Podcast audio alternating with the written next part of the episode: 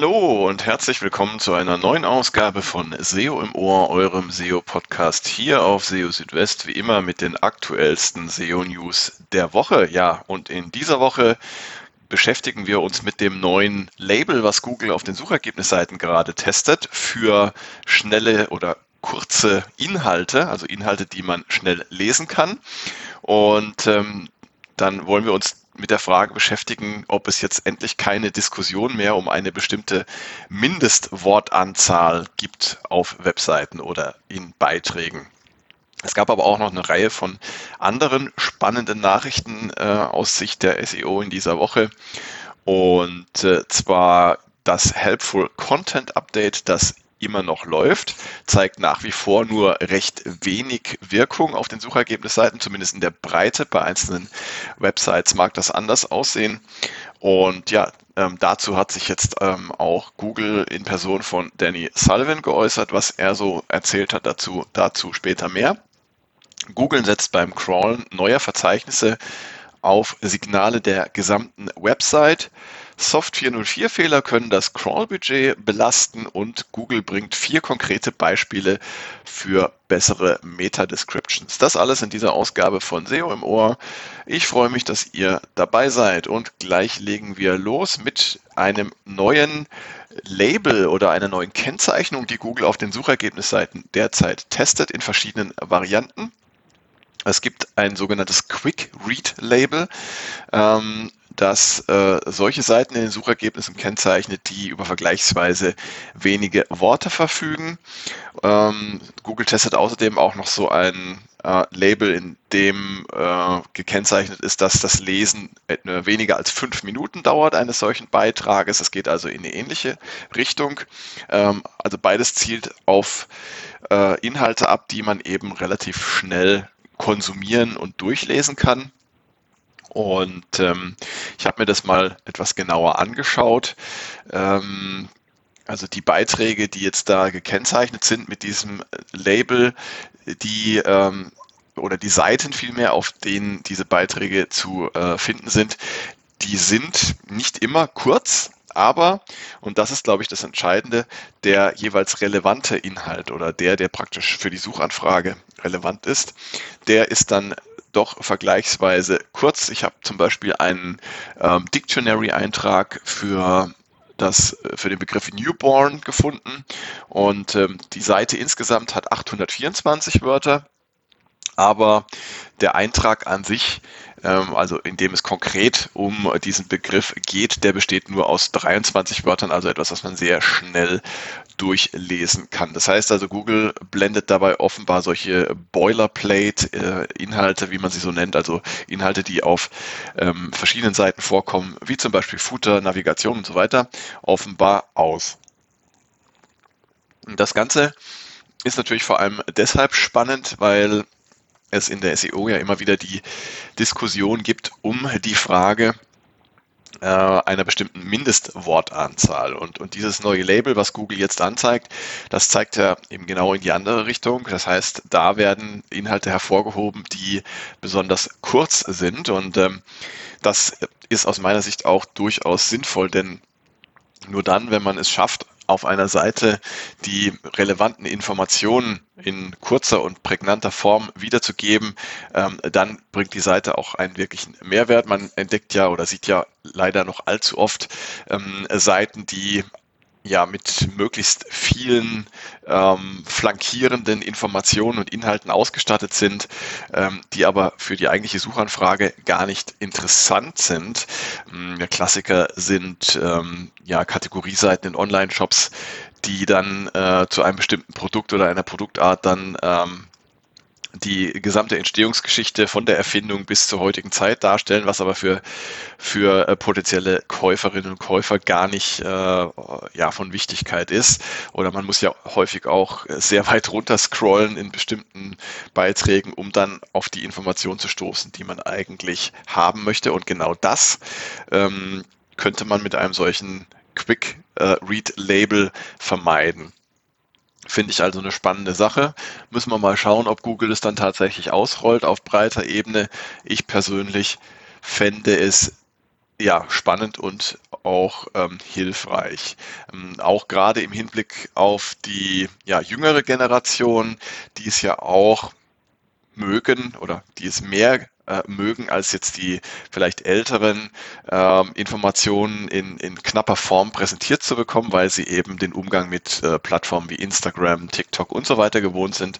Und ähm, ja, solche etwas appetitlicheren Häppchen eben auch auf Webseiten ähm, könnten dann vielleicht auch ähm, die äh, Mitglieder der jüngeren Generation äh, mehr ansprechen als ähm, ausufernde Beiträge, ähm, die sie dann nicht lesen wollen. Machen wir weiter. Ähm, keine Woche ohne News zum Helpful Content Update von Google. Auch in dieser Woche gab es wieder verschiedene Sachen. Und äh, ich habe jetzt mal einen Beitrag jetzt rausgepickt hier für diesen Podcast, ähm, der sich so ein bisschen mit der Frage beschäftigt, ja, alle reden vom Helpful Content Update, aber irgendwie tut sich da gerade gar nichts. Und ähm, genau zu dieser Frage hat sich jetzt auch Dennis Sullivan von äh, Google geäußert auf Twitter. Ähm, er hat zunächst einmal geschrieben, das Update sei noch nicht vorbei und es sei außerdem auch Gegenstand kontinuierlicher Verbesserungsbemühungen. Ähm, und die Ratschläge, die Google zu dem Update gegeben hat, die sollten von äh, SEOs und Content Creators auch berücksichtigt werden. Und ja, Dennis Sullivan hat gemeint, über manche Reaktionen nach Ankündigung eines Updates, da könne er nur lachen. Ähm, denn große Updates sind eben nicht automatisch mit gigantischen Verschiebungen der Rankings verbunden. Ähm, auf der anderen Seite, wer gute Inhalte anbietet, der muss auch keine Probleme erwarten, so Sullivan weiter.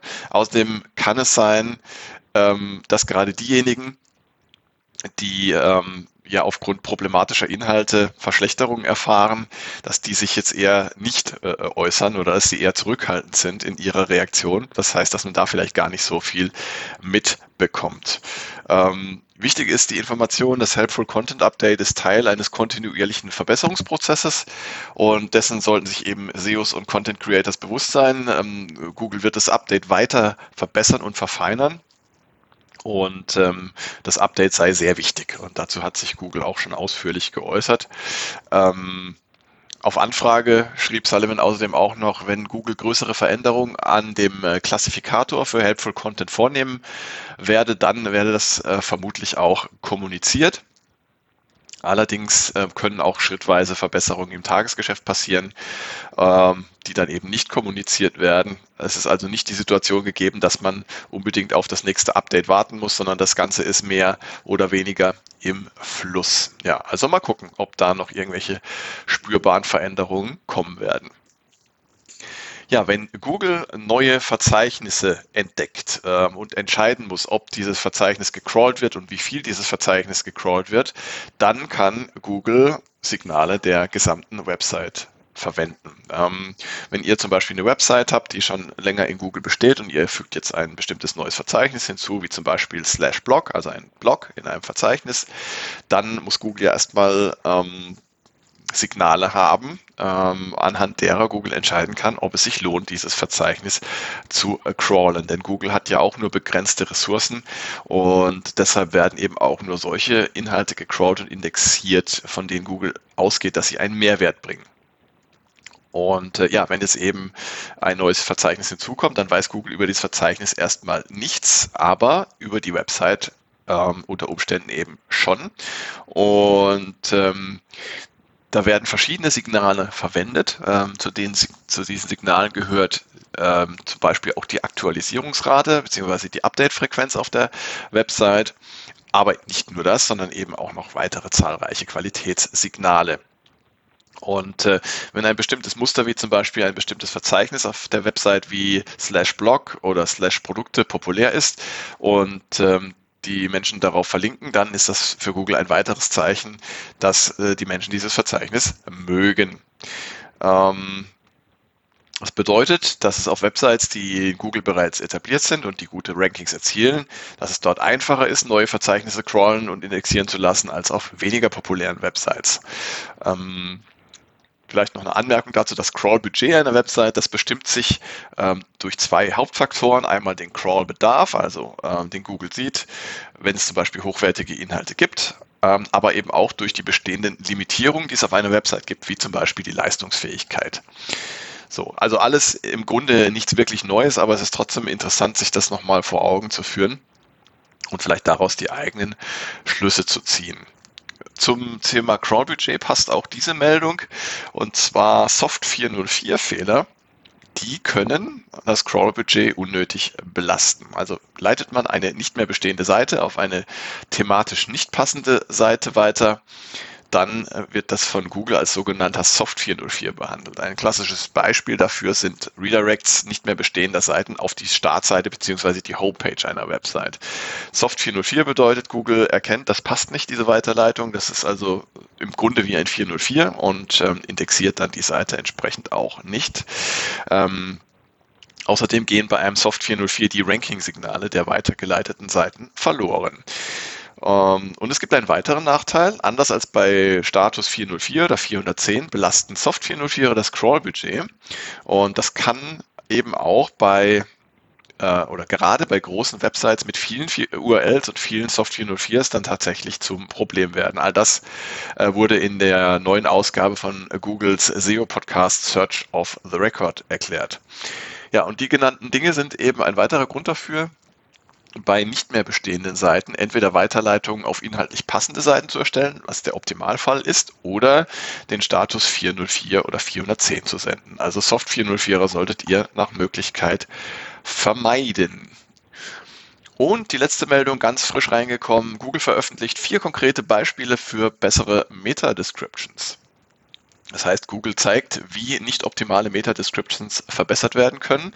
Und anhand der konkreten Beispiele ist es einfacher, die Optimierung dann für die eigene Website auch umzusetzen. Es gibt ja verschiedene äh, Empfehlungen zum äh, Formulieren guter Meta-Descriptions, ähm, wie zum Beispiel, es sollte für jede Seite eine individuelle Meta-Description geben, die relevante Informationen über die Seite enthält und so weiter.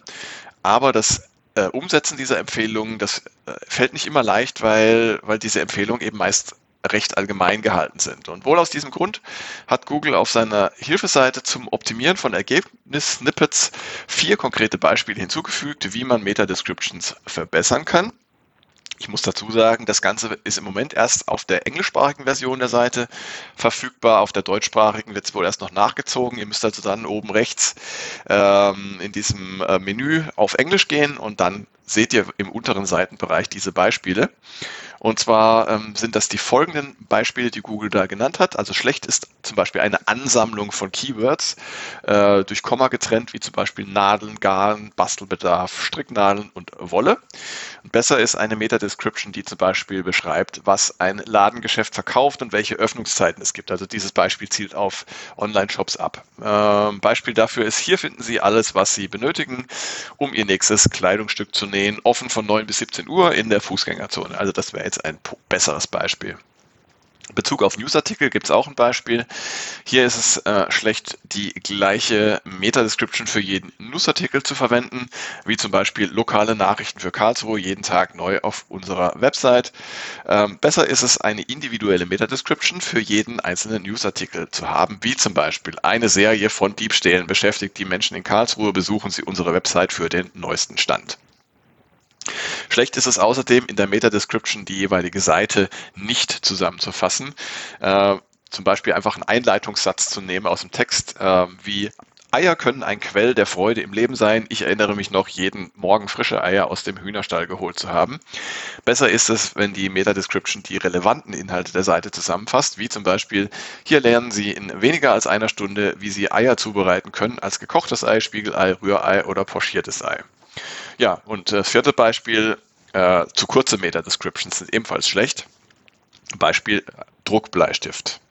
Das ist zu kurz. Besser sind spezifische und detaillierte Meta-Descriptions, wie zum Beispiel selbstschärfender Druckbleistift mit Schönschriftkorrektur wird geliefert mit einer selbstfüllenden 2B-Mine verfügbar in den Farben Pink und Rot kostenloser Versand.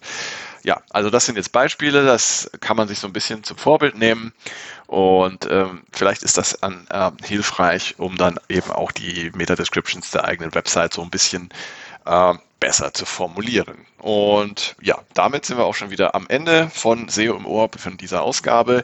Ich freue mich, dass ihr wieder eingeschaltet habt und wie immer an dieser Stelle mein Hinweis, Fragen, Anregungen, Kritik, Themenwünsche gerne an mich äh, senden per E-Mail an info.seo-südwest.de oder auch über die verschiedenen sozialen Netzwerke könnt ihr mich erreichen. Findet ihr alles auf der Website SEO Südwest und ähm, ja, schreibt mir äh, gerne, was euch da bewegt oder was ihr gerne mal im Podcast besprochen haben möchtet. Und ansonsten hier wieder der Verweis auf die nächste Ausgabe von SEO im Ohr, dann in etwa einer Woche wieder. Ähm, bis dahin halte ich euch auf SEO Südwest auf dem Laufenden mit den aktuellsten SEO-News. Ja, dann erstmal eine gute Zeit für euch. Ähm, gehabt euch wohl und äh, bis bald dann. Ciao, ciao, euer Christian.